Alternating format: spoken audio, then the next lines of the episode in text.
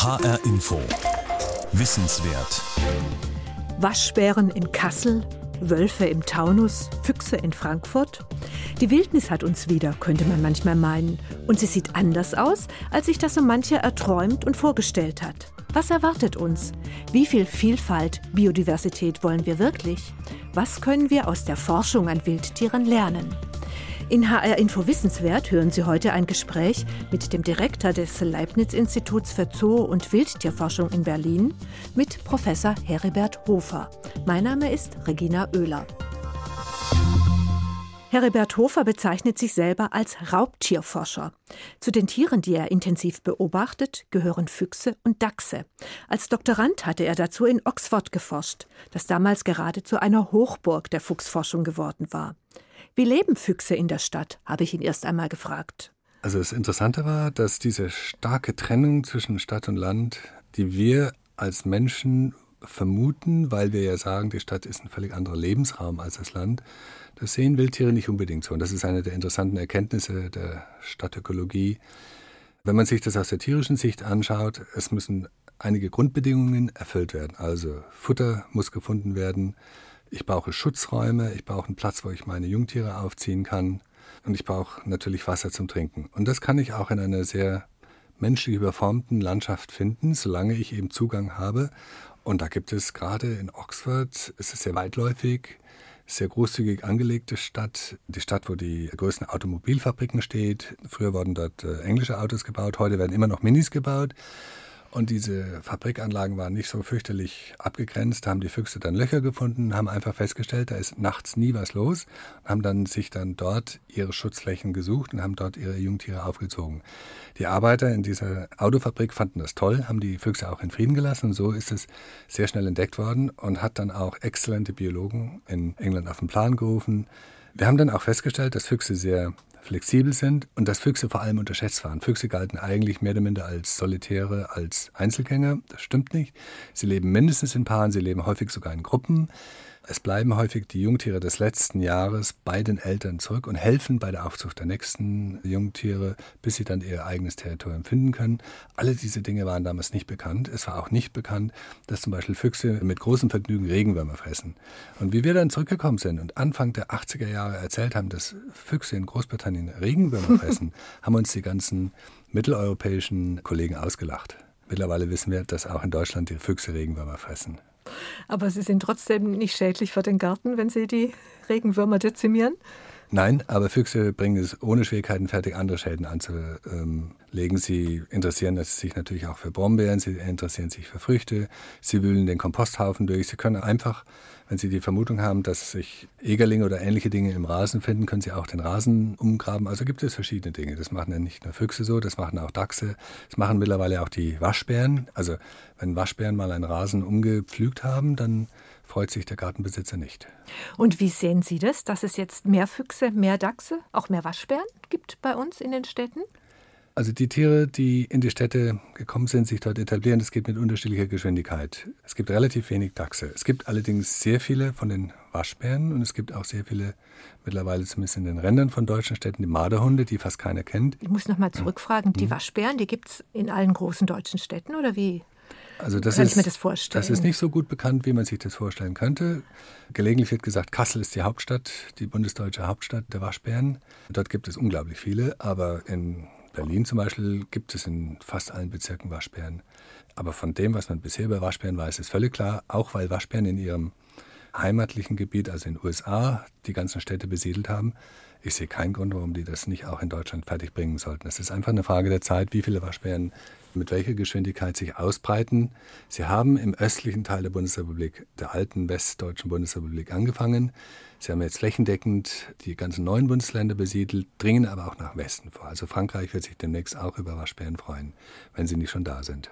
Und Sie wollten gerade erzählen, was noch für eine Tierart die Städte zunehmend bevölkert. Also Marderhunde. Marderhunde sind eigentlich Super-Exoten, die sollten hier gar nicht auftreten, sind aber wie Waschbären auch ausgebüxt aus Pelztierfarmen, die sowohl in Deutschland in den 20er, 30er Jahren als auch in osteuropäischen Ländern, Polen und so weiter angelegt wurden. Und wie auch zum Beispiel der amerikanische Nerz, der auch in Pelzfarmen gehalten wurde und dann ausgebüxt ist. Die Tiere entkommen dann diesen Pelztierfarmen und breiten sich aus als sogenannte Neozoen, als exotische Tiere und sind entweder harmlos oder sie verbreiten sich so, dass sie anderen Arten Probleme bereiten, wie zum Beispiel der amerikanische Nerz, der den Iltis fast zum Ausrotten gebracht hat. Und dann werden sie als invasive Arten behandelt. Die Europäische Gemeinschaft hat gerade eine neue Direktive herausgegeben, im Juni sogar, wo sie eine Kerngruppe von neu eingeschleppten Arten als invasive Arten beschrieben hat, um die sich jetzt dann auch die ganzen Mitglieder der Europäischen Gemeinschaft kümmern müssen. Und was für eine Komposition von Wildtierleben in den Städten wünschen Sie sich, Herr Rebert Hofer? Das wäre eine Frage der Bewertung. Als Wissenschaftler würde ich dazu gar nichts sagen. Als Privatperson könnte ich mich dazu äußern. Dann frage ich Sie Aber doch mal als Privatperson. Ich würde das tatsächlich anders formulieren. Ich würde es so sagen. Ich hätte mir auch als Privatperson vielleicht Dinge vor fünf Jahren oder so gewünscht, die schon längst eingetreten sind. Aber ich weiß auf jeden Fall, dass ich mir bestimmte Dinge gar nicht gewünscht hätte, weil ich nie auf die Idee gekommen wäre, dass das passieren könnte. Ich nenne ein Beispiel. Der Biber, der eurasische Biber, war lange Zeit auf der roten Liste.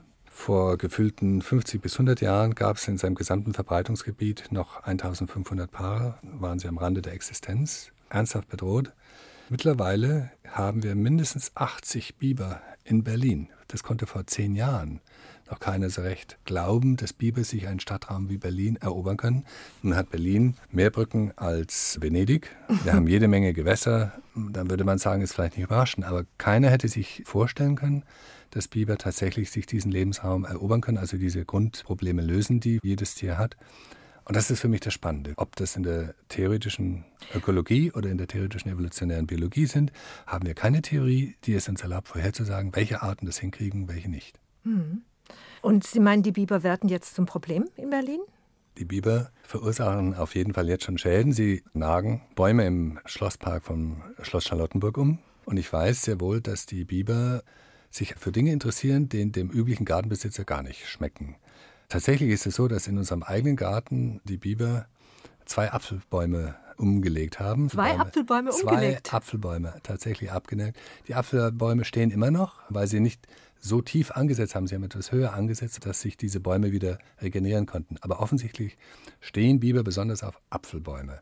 Und das ist natürlich sehr ärgerlich. Jetzt bin ich als Wildtierforscher selber ein betroffener Interessensvertreter, der sich überlegt, wie gewinnen wir diesen Zweikampf mit den Bibern, damit nicht weitere Apfelbäume geschädigt werden.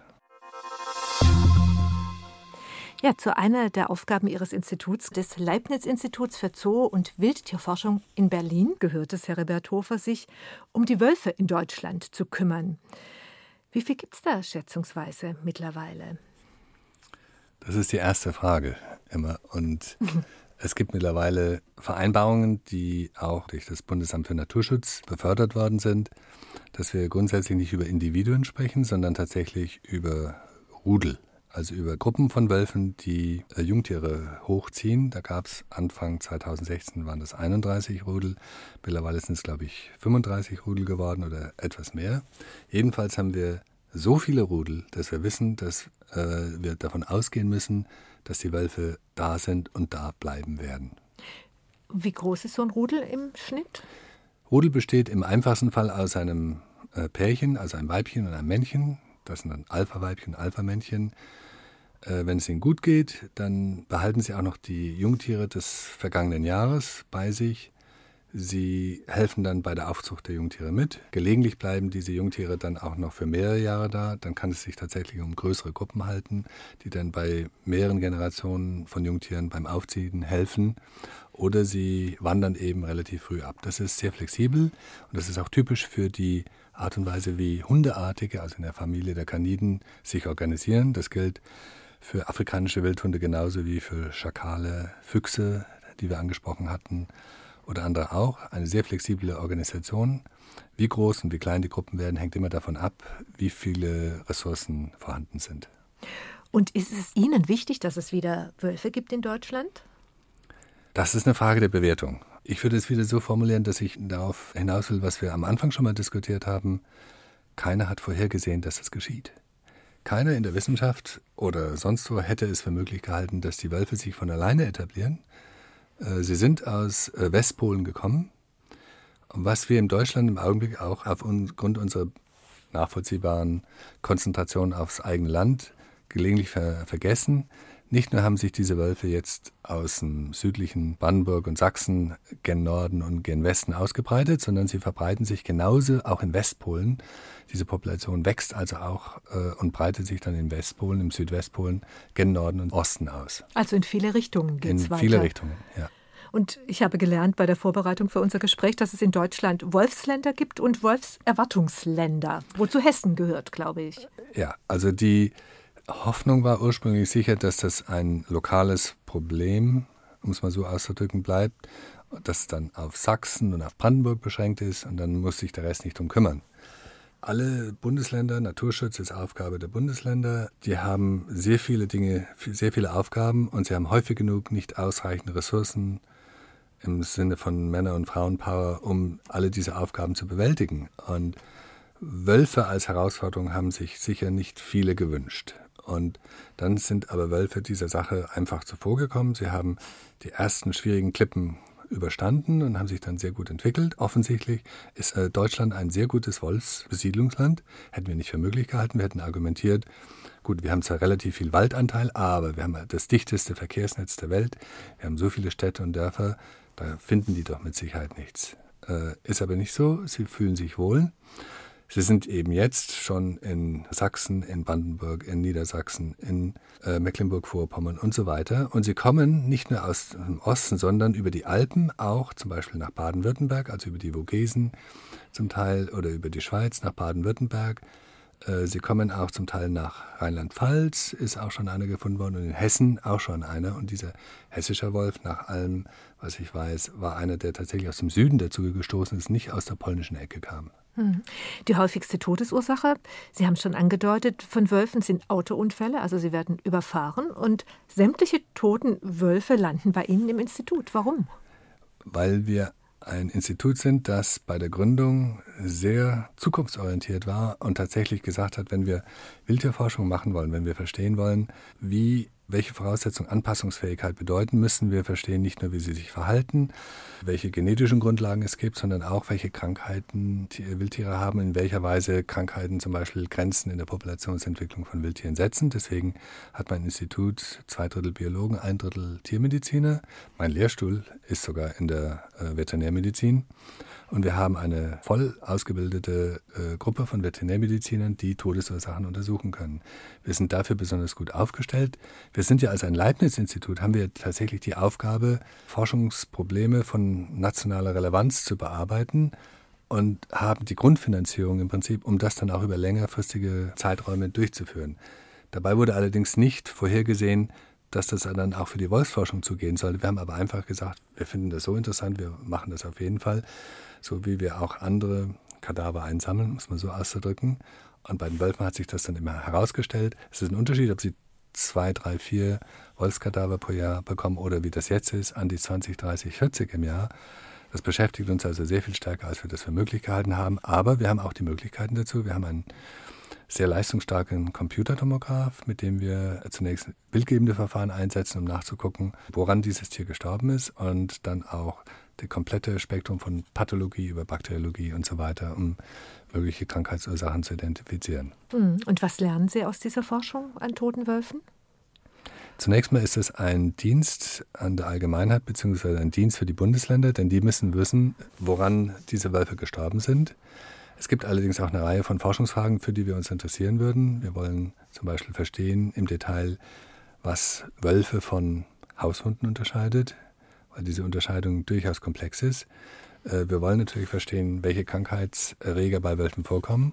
Und es gibt einige sehr äh, interessante Fragestellungen aus der Ökologie, die man eigentlich nur beantworten kann, wenn so ein Fall auftritt, nämlich was passiert eigentlich mit den ganzen Krankheitserregern und Parasiten, wenn ein Tier wie der Wolf ausgestorben wurde und dann nach mehreren Jahrhunderten zurückkommt. Was passiert dann eigentlich? Wie entwickelt sich dann Krankheitserreger Parasiten? Was passiert auch mit den Parasiten, die zum Beispiel zwischen dem Räuber und seiner Beute hin und her gingen? Und das können wir jetzt untersuchen. Das machen dann auch Doktoranden bei uns. Tja, und das Beispiel Wolf, das zeigt, dass Biodiversität auch schwierig sein kann. Aber eigentlich ist ja der rapide Schwund an Biodiversität eine der großen nationalen, internationalen Aufgaben, mit denen Sie sich auch intensiv auseinandersetzen, Herbert Hofer, indem Sie zum Beispiel wichtige große Konferenzen dazu organisieren. Es ist ja immer die Frage, ich, ich denke, die Natur braucht unseren Schutz nicht, denke ich. Allenfalls wollen wir eine bestimmte Natur haben und wollen deshalb eine bestimmte Natur schützen. Oder wie sehen Sie das, Herbert Hofer? Es ist eine der fundamentalen Fragen, die die Gesellschaft beschäftigen sollte und auch beschäftigt, wie wir uns den Lebensraum zurechtschnitzen. Wir können ihn natürlich so umbauen, wie wir das äh, in den vergangenen 200, 300 Jahren mit großer Effizienz und durchschlagendem Erfolg gemacht haben. Was verlieren wir dann? Wir verlieren dann sehr viel Vielfalt, denn wir rotten zum Beispiel die ganzen Raubtiere aus, also die fleischfressenden äh, Tiere auf der höchsten Ebene, äh, der, auf der höchsten Nahrungsebene. Wir äh, rotten dann also Wölfe aus, Bären, äh, Luchse und ähnliche Dinge mehr sind uns aber nicht unbedingt über die Konsequenzen klar. Also wenn äh, das, man sieht es besonders schön in Gebieten wie in Nordamerika, wo dieser Prozess zum Teil lokal nur stattfindet.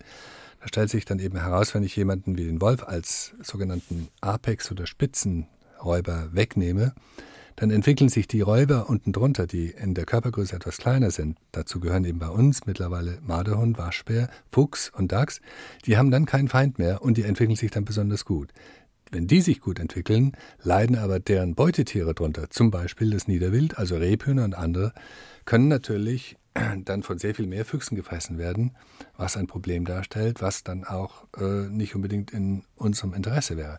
Also wir scheuen uns mittlerweile in der Ökologie davon, von einem natürlichen Gleichgewicht zu sprechen, aber es ist ganz klar, wenn ich einen Druck wegnehme, wenn ich also Wölfe wegnehme, dann sorge ich dafür, dass eben Füchse umso besser äh, gedeihen. Und diese Füchse machen dann in der Landschaft, wenn sie keine natürlichen Feinde mehr haben und nur das Auto als Feind, äh, können sich dann besonders gut entwickeln. Es gibt so eine andere Geschichte, Wölfe als der Top-Predator überhaupt, als Top-Räuber, äh, jagen zum Beispiel auch Biber. Wir haben also hier die kuriose Geschichte, dass es auf einmal Beifall für Wölfe aus einer Ecke gibt, wo man das nicht unbedingt hätte erwarten können. Denn im Oderbruch, ähm, äh, unter, ähm, im Odertal, wo viele Dämme gebaut werden, als, äh, um die äh, Landschaft vor Überschwemmungen zu schützen, nicht nur in Oder, sondern auch anderswo. Aber dort jagen Wölfe mittlerweile Biber, also zwei geschützte Arten, die sich gegenseitig jagen. Diejenigen, die mit den Schäden zurechtkommen müssen, die die Biber an den Dämmen veranlassen, die freuen sich natürlich darüber. Also es, sind Beispiele, die zeigen, dass Wölfe eigentlich Aufgaben übernehmen könnten in unserer Landschaft, ähm, die dann zu Entwicklungen führen würden, äh, an denen viele ein großes Interesse hätten. In HR Info Wissenswert hören Sie heute ein Gespräch mit Herbert Hofer, dem Direktor des Instituts für Zoo- und Wildtierforschung in Berlin. Jedes Jahr zieht es ihn mindestens für einige Wochen weg aus Berlin, weg aus dem Garten mit den von Bibern angenagten Apfelbäumen, in den Süden, in eine echte Wildnis, die Serengeti. Dort erforscht er gemeinsam mit seiner Frau Marion East das Leben der Tüpfelhyänen, für ihn die attraktivste und schönste Raubtierart Afrikas, die noch dazu in großen, hochkomplexen sozialen Gruppen lebt, die weiblich dominiert sind. Bei Tüpfelhyänen müssen sich die Männchen erstmal regelrecht anfreunden mit den Weibchen, wenn sie sich mit ihnen paaren wollen. Freundliches, kooperatives Verhalten spielt eine große Rolle. Das ist ja das Kuriose, dass das in der Forschung so äh, unterbelichtet war. Denn wir haben in der Verhaltensforschung in den 60er, 70er, 80er Jahren wurde sehr viel Wert auf aggressives Verhalten gelegt. Also aggressives Verhalten, ob Territorialverhalten, Auseinandersetzung zwischen Männchen, alle diese Dinge sind im größten Detail erforscht. Aber Alternativen dazu, zum Beispiel freundliches Verhalten, affiliatives Verhalten, andere affiliatives, Methoden, affiliatives, also freundliches Verhalten, auch Verhalten, mit dem Männchen versuchen, sich an Weibchen anzubieten, das ist äh, sehr vernachlässigt worden. Und wenn man Männchen beobachtet, stellt man einfach fest, die versuchen tatsächlich, äh, sich Weibchen zu nähern und sie davon zu überzeugen, dass sie eben gute Partner sind. Und das ist ein Prozess äh, des Vertrautmachens, äh, das bei den Männchen große Geduld erfordert. Und manche Männchen haben diese Geduld und sind sehr erfolgreich darin.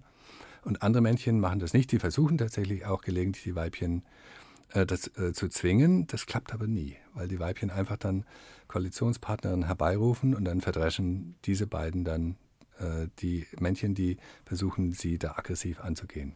Und wie, was ist das für ein Verhalten, mit dem die Männchen, die erfolgreichen Männchen, sich sozusagen anfreunden mit äh, einer Partnerin? Äh, sie folgen diesen äh, Weibchen, sie äh, halten sich immer in ihrer äh, gewissen Entfernung, also sie sind, werden also nicht zudringlich und vor allem lernen sie sehr schnell, in welchem, welche Reaktion diese Weibchen haben. Ein Weibchen kann an einem Tag sehr gut gelaunt sein, muss man so zu übersetzen, und lässt dann die Männchen relativ nahe heran. Und wenn die Männchen, sie, sie nähern sich dann dem Weibchen, sie versuchen sie zu beschnüffeln. Und wenn sie sich wirklich trauen, dann versuchen sie zum Beispiel ihnen den Rücken zu lecken oder das Gesicht zu lecken oder ähnliche Dinge. Da muss das Männchen sehr, sehr aufpassen, denn wenn das Weibchen das nicht tolerieren würde, würde das Weibchen sich sofort erheben, dann müsste das Männchen davonlaufen, dann würde das Weibchen ihn in den Hintern beißen. Ein altes Männchen bei den Hyänen erkennt man daran, dass er sehr viele Narben auf dem Hintern hat. Die, um zu wissen, dass er ein Weibchen tatsächlich den Rücken lecken kann oder das Gesicht lecken kann, erfordert von dem Männchen aber höchstes Einfühlungsvermögen und das Verständnis von subtilen Signalen, die dieses Weibchen gibt. Und das braucht eine Weile, um sich äh, da hinein zu ähm. Und es vor allem bedeutet es, dass das Männchen das bei 20 oder 30 verschiedenen Weibchen können muss. Und das ist nach landläufiger Vorstellung soziale Kompetenz. Belohnt wird das Ganze allerdings erst nach ungefähr 12 Monaten, 18 Monaten, zwei Jahren, wenn diese Männchen dann zum ersten Mal bei der Fortpflanzung zum Zuge kommen. Die Männchen, die das sehr gut können, haben äh, große Vorzüge, die werden tatsächlich dann auch die Väter. Sie werden also belohnt mit genetischem Erfolg. Die Männchen, die eher rabiat sind, die ungeduldig sind, die werden nicht erfolgreich. Mhm. Wow. Und Sie sagen, lange Zeit war in der Verhaltensforschung, waren die aggressiven Verhaltensmuster im Fokus der Interesse. Das heißt, wahrscheinlich wurde ja dann oft gar nicht wahrgenommen, wie viel solcher äh, kooperativen Verhaltenselemente es gibt im Alltag. Das ist richtig. Und das hat sich auch erst im Wesentlichen damit geändert, dass wir ab den 80er Jahren viele äh, junge Studentinnen dann Forscherinnen wurden, die sich für Verhalten interessiert haben. Und die haben sich äh, anderen Themen zugewendet. Die haben sich zum Beispiel sehr viel stärker dafür interessiert, wie kooperatives Verhalten tatsächlich passiert, ob bei Affen oder äh, bei anderen Tierarten. Und äh, es wurde dann auch die Frage gestellt, was passiert denn eigentlich in den sozialen Gruppen? Wir, wir stellen also fest, dass diese Gruppen zusammenbleiben. Wenn dann aber aggressive Auseinandersetzungen passiert sind, was passiert eigentlich nach einem Streit? Und das kennen wir auch aus der menschlichen Gesellschaft. Idealerweise kommt es dann zu einer Versöhnung. Äh, die Herausforderung war zu überlegen, gibt es messbare Verfahren, mit denen ich so etwas wie Versöhnung auch bei Tieren beobachten könnte. Und das hat man Ende der 80er Jahre zum ersten Mal äh, veröffentlicht. Äh, wir haben das dann sofort aufgenommen und bei den Hyänen auch geguckt. Und zwar ist die Idee ist ganz einfach, wenn also eine aggressive Auseinandersetzung stattfindet, ein Tier ist unterlegen, eines gewinnt. Wenn sich danach das unterlegene Tier dem äh, Gewinner erneut nähern würde, dann würde man einfach davon ausgehen können, okay, das ist einfach nur eine Unterwürfigkeitsgeste, äh, zeigt, es hat akzeptiert, dass es unterlegen ist. Was aber, wenn der Gewinner der Auseinandersetzung auf den Unterlegenen zutritt und dieses Tier dann mit freundlichem Verhalten übergießt? Das kann man aus einer reinen, einfachen Unterlegenheitsbeziehung nicht ableiten. Und deswegen ist wissenschaftlich gesehen Versöhnung im Tierreich so definiert, dass man versucht, dieses freundliche Verhalten des Gewinners gegenüber dem Verlierer zu entdecken. Auf diese Weise werden dann auch Beziehungen, die vielleicht vorher in die Brüche gegangen sind, wieder repariert. Das führt ultimativ zu der Idee, dass Beziehungen, soziale Beziehungen in komplexen Gesellschaften eine Ressource sind, in die es sich zu investieren lohnt. Und das ist in der Tat wichtig für den Erfolg, auch für den biologischen, für den genetischen Erfolg bei äh, den ganzen komplexen Gesellschaften, ob das die Wale sind, Delfine, Elefanten, ob das äh, die Hyänen sind, die Tüpfelhyänen oder auch die Affen, ist das Zurechtkommen in der sozialen Gruppierung wesentlich wichtiger als abiotische Faktoren. Und wie sieht so ein Versöhnungsritual bei Tüpfelhyänen aus? Tatsächlich, dass äh, die Weibchen, die Gewinner einer solchen Auseinandersetzung wieder auf die Unterlegenen zugehen und äh, sie zum Beispiel mit der Schnauze kurz äh, sich begegnen oder sich auch gegenseitig belecken oder sich auch einfach nur neben sie legen. Klingt schön, oder? Das war HR Info Wissenswert, den Podcast zur Sendung finden Sie wie immer auf hrinforadio.de. Mein Name ist Regina Oehler.